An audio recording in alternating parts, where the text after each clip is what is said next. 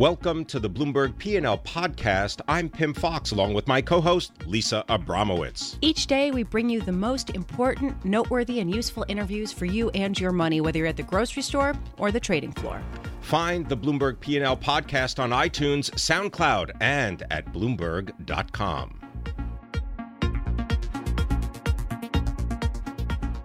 President-elect Donald Trump had threatened to impose tariffs on automobiles made in Mexico by G M.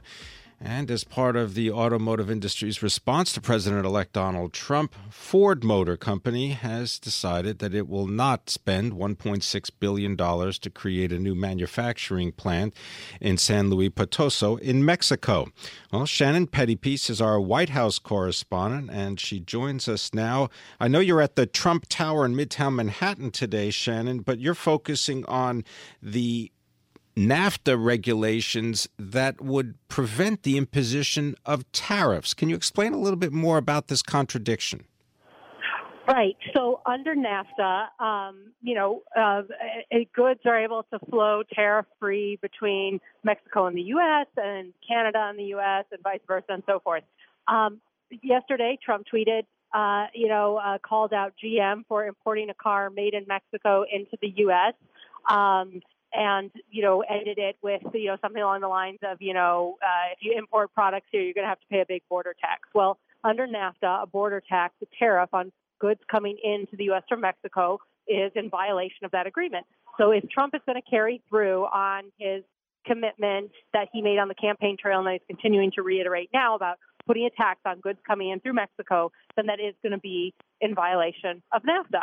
And if you violate NAFTA, which uh, no president's violated a trade agreement since the eighteen hundreds, so um, we don't know exactly what would happen. But one possibility is, you know, Mexico will, would retaliate then uh, with its own set of tariffs.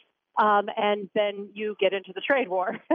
and, uh, you know, a whole variable of things can play out from there. But uh, that's sort of what we talk about when we see uh, President-elect Trump going on and, and, you know, discussing things like a border tax, uh, you know, from imports to Mexico. Well, indeed, in your most recent story, Shannon, you have a quote from Republican Senator Rob Portman of Ohio. Tell us what he was talking about.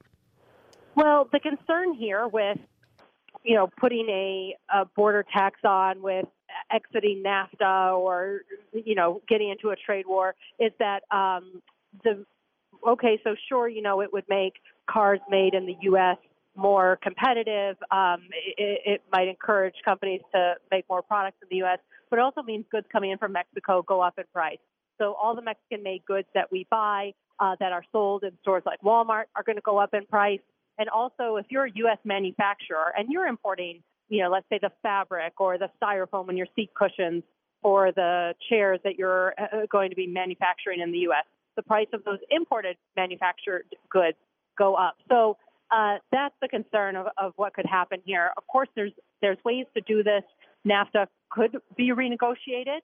Um, we, you know, could have a trade war and there and prices of stuff from Mexico go up, but there's taxes or other incentives to offset it. I mean, there's, there is a, a lot of variables that could play out, but the concern is that, you know, you put tariffs on cars coming in from Mexico, Mexico retaliates, and the cost of all sorts of goods starts going up. And also, the I should mention, yeah, then the U S manufacturers exporting uh, goods to Mexico also get hurt. Now, the uh, authority of the president, uh, when Donald Trump, uh, after he's inaugurated on January twentieth, his power will be what? I mean, will he be able to? He doesn't. He has to forward any changes to treaties uh, to the Senate. Right. Though under there's a clause, a very short clause uh, in the NAFTA agreement that would give the power of the president to just completely exit the agreement altogether. And he has said on the campaign trail that he could use that article of the agreement to exit NAFTA. Um, he has said rather what he'd like to do is renegotiate it and get us a really, a really great deal and much better terms for the U S as part of the agreement. But if Mexico and Canada did not play along, he could exercise that power and just withdraw us from the treaty. And also the president would have what? The ability to impose uh, a fifteen percent duty for one hundred days, claiming what is described as a balance payments emergency. What is that? Yeah, so so then let's say we did exit from NAFTA. Um, Trump said he'd want to put a thirty-five percent tariff on goods coming from Mexico. Um, he would not be able to do that because even if we did, uh, I guess at least legally, uh, even if we did exit NAFTA, then imports from Mexico would have a four percent tariff on them um, under the most favored nation status. They would get this four percent tariff. Um, he could put a higher tariff, that fifteen percent tariff on, but only for a limited period of one hundred days. Longer term, the most tariff, the biggest tariff you'd be able to put on would be four percent, unless, of course, you, you know, at least with his with the unilateral powers of the presidency. Indeed. All right. Well, we'll be watching this story, and thank you for covering it. Shannon Pettypiece, our White House correspondent for Bloomberg News today. She is at Trump Tower in Midtown Manhattan.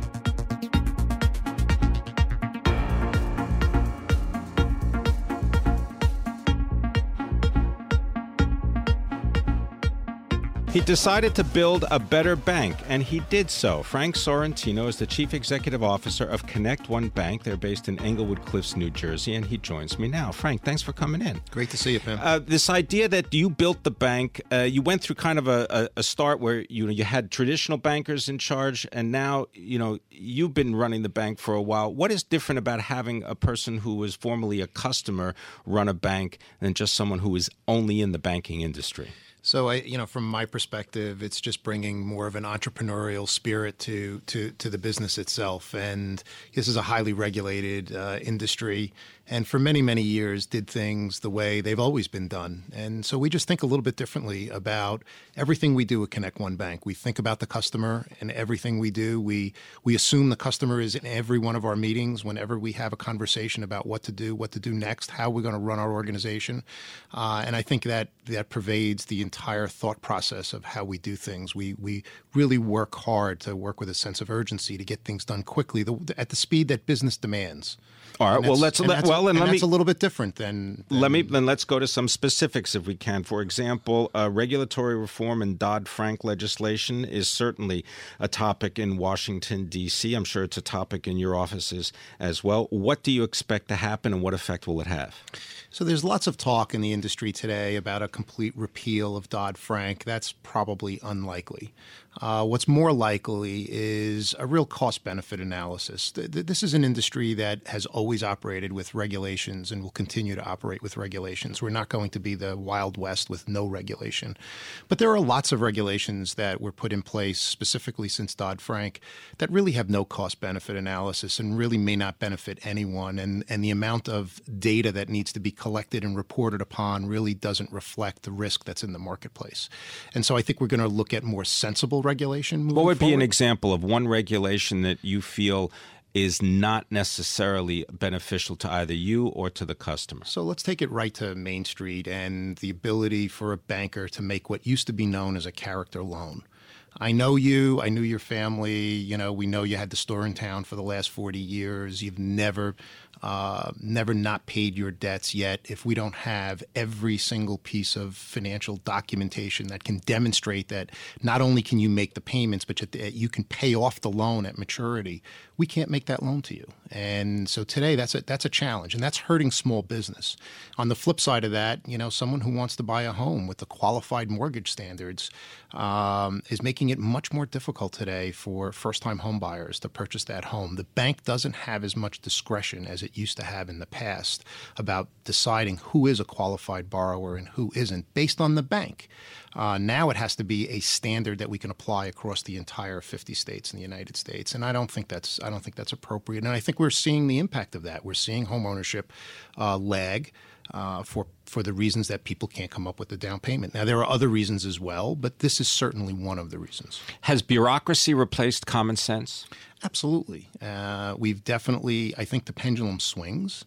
And in this particular case, I think we have swung the pendulum to the place where uh, it's more important to think about what the rules say as opposed to what makes sense. Uh, and, and, you know, there's also this happens in business, but clearly in banking, there's a fear of failure. We can never have a bank ever fail.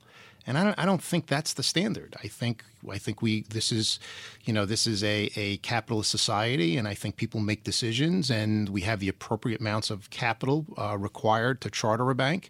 But then I think it's up to management and those boards to make those decisions. I also believe we should never have an institution that's too big to fail, right? That we could never have that that failure take place. But this notion that no bank should ever fail under any circumstances, I think, is really harming the industry. It sounds like a good sounds like a good thing to do, right? Sounds like it makes sense. But at the end of the day, uh, think about any other industry where you would say, uh, under no circumstances can there be a failure. Um, there'd still be a lot of buggy whip businesses and uh, other industries uh, today that I'm not so sure you'd want around. Interesting point. Uh, talk about tax reform and what you perceive is uh, likely. So I think um, tax reform is probably one of the most likely outcomes of the recent election. Uh, I think it will benefit, certainly in the short term, uh, many companies, banks included. Banks pay an enormous – people don't realize, but banks pay uh, a tremendous amount of tax, for both federal and state taxes. Uh, and so any reduction in those tax rates will not only benefit other companies, but as you know, if if a bank benefits and has more – Uh, net income that goes to capital and allows banks to make more loans. So I think that will benefit uh, the economy greatly. On top of which, if everyone, as is stated, gets some sort of a tax break, that's money coming into the economy. And I think uh, we're seeing signs of that. The market's already reacted to that. The market has already reacted to that. Do you think the market has overreacted to that? Well, that's that's to be seen, right? There are those who say uh, we're just getting going, and there are those who say it's overreacted, and there's still lots of forces that will bring the market back to uh, back to earth.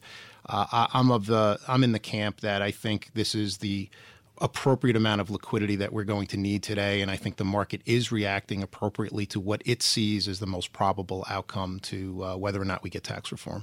Well, I just want to bring this headline to you that President-elect Donald Trump has named uh, Jay Clayton uh, to head the Securities and Exchange uh, Commission. Uh, Jay Clayton is a lawyer, and uh, he would succeed uh, Securities and Exchange uh, Chairman Mary Jo White, another lawyer.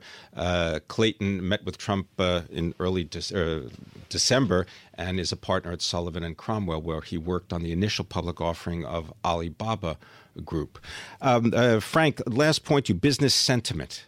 Uh, more loans, less loans, kinds of loans. Give us some details, some well, so stories. So in, in keeping with the tax uh, discussion, certainly people feeling that they're going to have more money, whether it's uh, a person or even businesses that think that they're uh, going to either have more wages or more in the way of net income, Um, certainly feel better about the future. And we're seeing that. Our client base at ConnectOne definitely has been coming back to us, uh, sp- certainly those that are, are any way affiliated with any type of infrastructure building, right? Engineers, environmental firms, architectural firms, uh, investors, real estate people are very, very uh, optimistic about what the future looks like to them.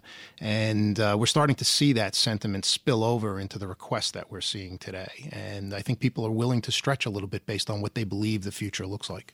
Thanks very much for coming in. Always great to be us, here. Uh, giving us some details about the banking industry and about uh, what might change uh, in uh, in this year.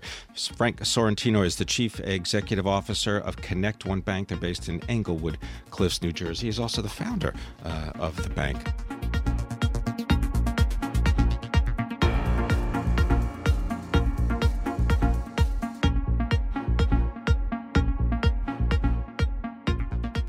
All right, let's get smart when it comes to healthcare in the United States with Brian Rye. He is our senior healthcare policy analyst for Bloomberg Intelligence for their government team, joining us from Washington, D C, home to Bloomberg ninety-nine point one and one oh five point seven H D two.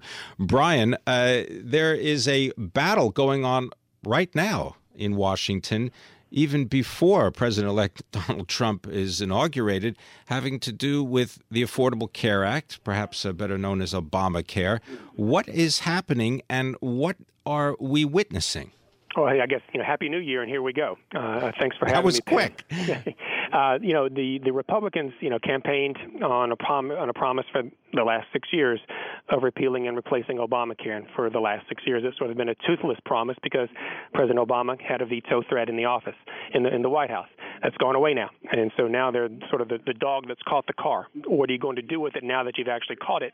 Uh, and you have to actually back up those promises. So the one hundred fifteenth Congress uh, was sworn in yesterday, so they are, are ready to go. They're uh, looking to using, looking at using a process, I won't get into details, but a budget reconciliation process that won't repeal Obamacare word for word, but it can repeal or at least terminate uh, several key provisions, the insurance mandates, the Medicaid expansion, a lot of the taxes imposed by the law. Um, but then the question becomes, well, okay, you've done that. What are you going to replace it with, and how long is it going to take uh, for that transition to take place?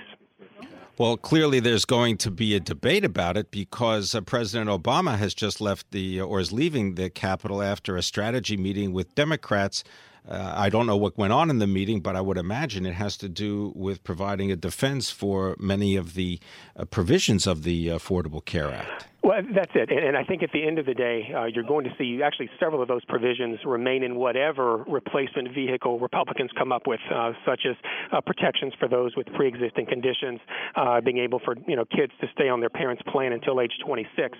Um, but, you know, what, how long that actually takes and, well, how can you get there without having the, the unpopular parts of the law, you know, the mandates and the penalties and, and the rising premiums that, that, you know, frankly, you know, have been in effect. And I think that's one of the reasons why we have a President-elect Trump and a Republican-controlled uh, Congress, unlike what happened in two thousand ten when Democrats controlled everything, is the law hasn't quite worked as well as the Democrats uh, would have hoped, but they do have some things they can point to that people do like. And if there's any disruption along the way, that's certainly going to create some political headwinds because you're right, Democrats are going to shine as bright a spotlight as they possibly can on any stories uh, about people losing their coverage uh, along the way, um, whatever the Republicans claim they're trying to do.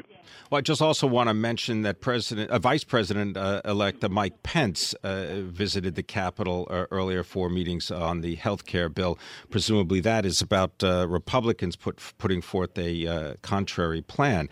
Uh, can you tell us, uh, are there any Republicans that would need to be won over in the Senate in order to change provisions of the Affordable Care Act, or are they well, all on board? I, I think they're all conceptually on board, but, you know, when push comes to shove, they have, you know, a majority of fifty-two uh, in uh, in the Senate, so not much room to spare.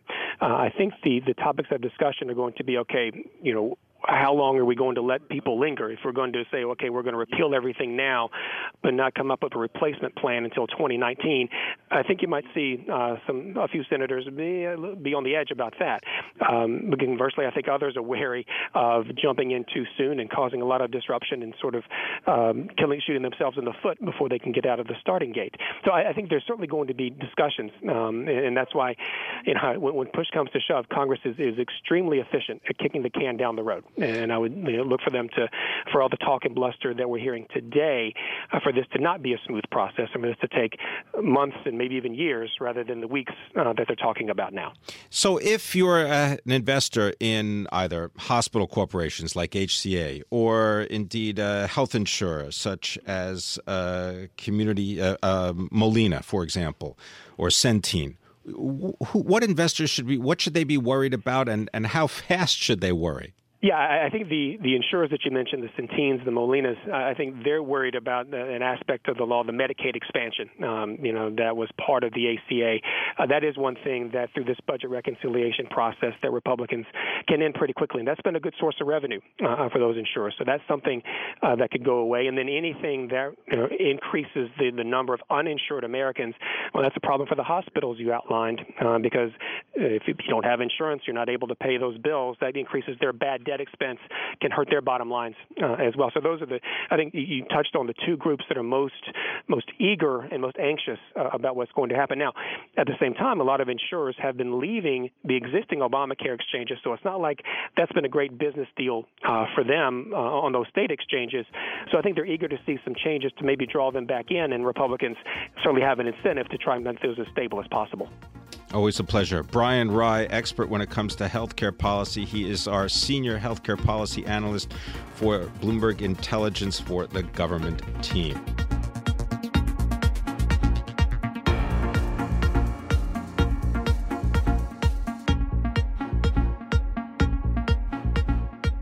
She's one of two hundred thousand attendees at the Consumer Electronics Show. Sandy Rowland is the chief financial officer of Harman, Harman International. It's being acquired by Samsung.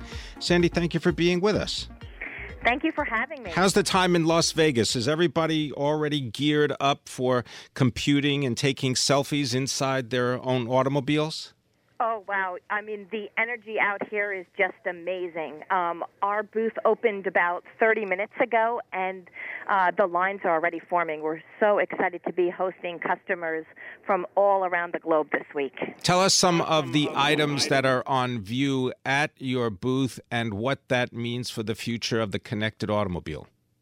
Yeah, well, this we're really excited that this year we've moved the conversation from connected to intelligent and intuitive.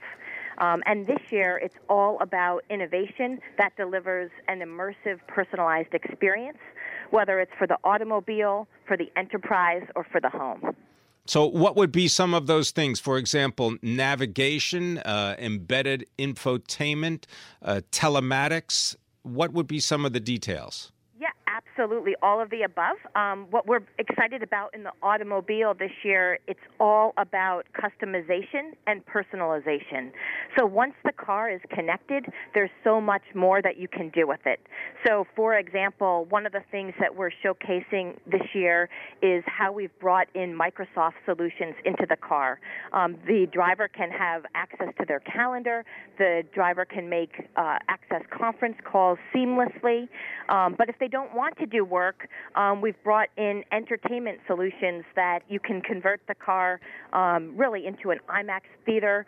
Um, you can have individual sound zones where each and every driver can have a totally different listening experience. Um, all of these are examples of how we're customizing the solutions for the car. You've also put together a package of lane departure indicators, pedestrian detection, also camera-based navigation, rear view, three sixty surround view solutions. This is uh, going to take a lot of power, battery power, in order to keep running. What is the, the, the sort of demand from an automobile now in terms of, you know, battery used to start the car and, and maybe light the, the interior, but that's it's a far that's a far cry from where we are today. Yeah, for us, it's it's not only about the battery, but it's about how many lines of code our solutions bring into the car. Um, and the lines of codes are in the millions, over twenty-five million lines of code to bring in some of these solutions into the into the car. And, of course, one of the things that uh, we're really proud of is that we've been focused a lot on cybersecurity, and you cannot have a connected car without a robust cybersecurity solution. Um, we have a solution that we call five plus one, um, and it's been tested by the University of Michigan and N H T S A, and it's come out as the number one solution for uh, cybersecurity solutions for the automobile. Now, I don't know whether you heard, but I'm sure you are aware of the efforts on the part of Ford Motor and Toyota to come together in a nonprofit consortium in order to make available the open so- source software that would allow third-party developers to write apps for the automobile.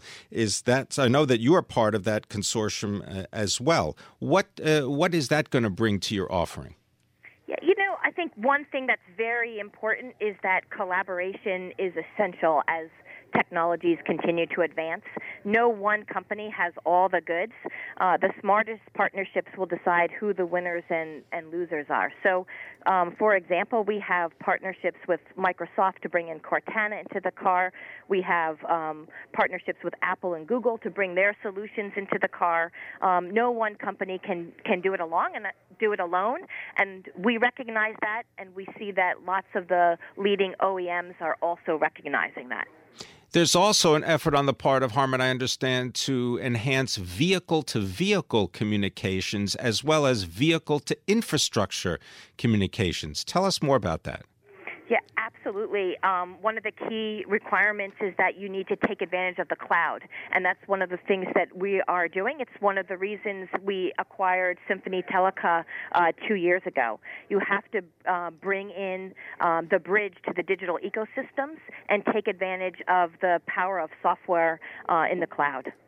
Now, you've also uh, built a reputation on audio, specifically uh, speakers, J B L, as well as uh, other high-end uh, audio components. Uh, is there going to be a change in the way that they are integrated into the automobile? Because, as you say, if you're looking at customizing Uh, the experience, uh, having uh, just, you know, speakers and a radio are not necessarily going to be enough anymore. You're absolutely right. So um, it's not only about having a solution that sounds good um, and looks good. We're we're very proud of our industrial design and the sound solutions that we have, um, but they also have to be smarter now.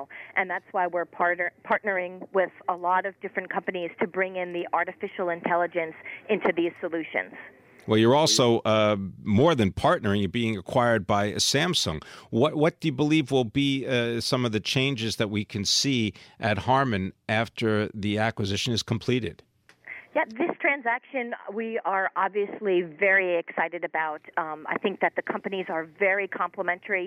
We both have a mindset about around speed and innovation. Um, so we think it's going to be a terrific match, and we think that the combination of Harman and Samsung will allow us to take our vision around the connected car um, all the way through autonomous driving um, at a much more accelerated pace. Sandy, do you like heads-up displays? Absolutely. Absolutely. Well, because I know that I want you to tell us about a, a, a partnership that you have with a, a company called Navdi uh, for aftermarket heads-up driving. Yeah, that's, uh, you know, one of our strategies has been to take some small investments in small startup companies that have interesting technologies. And so our partnership with Navdi will allow us to bring an aftermarket solution uh, to drivers who don't have those solutions embedded into their car. Um, also, this year at C E S, we're showcasing a, uh, a car of the future, which has a total Um, windscreen um, head-up display that covers the end-to-end windshield. Wow. And what what car is it? Um, this is called the Rinspeed car, and it's it's uh, every year at C E S we've been partnering with Rinspeed to showcase what we think a car may look like in twenty twenty-five, twenty thirty. And this particular car uh, with uh, Rinspeed is one that is all about shared mobility and uh, autonomous driving. Well, I think you probably have already put your order in for one. Thank you very much. Sandy Rowland is the Chief Financial Officer of Harman International, coming to us from the Consumer Electronics Show in Las Vegas, the future of the digital automobile.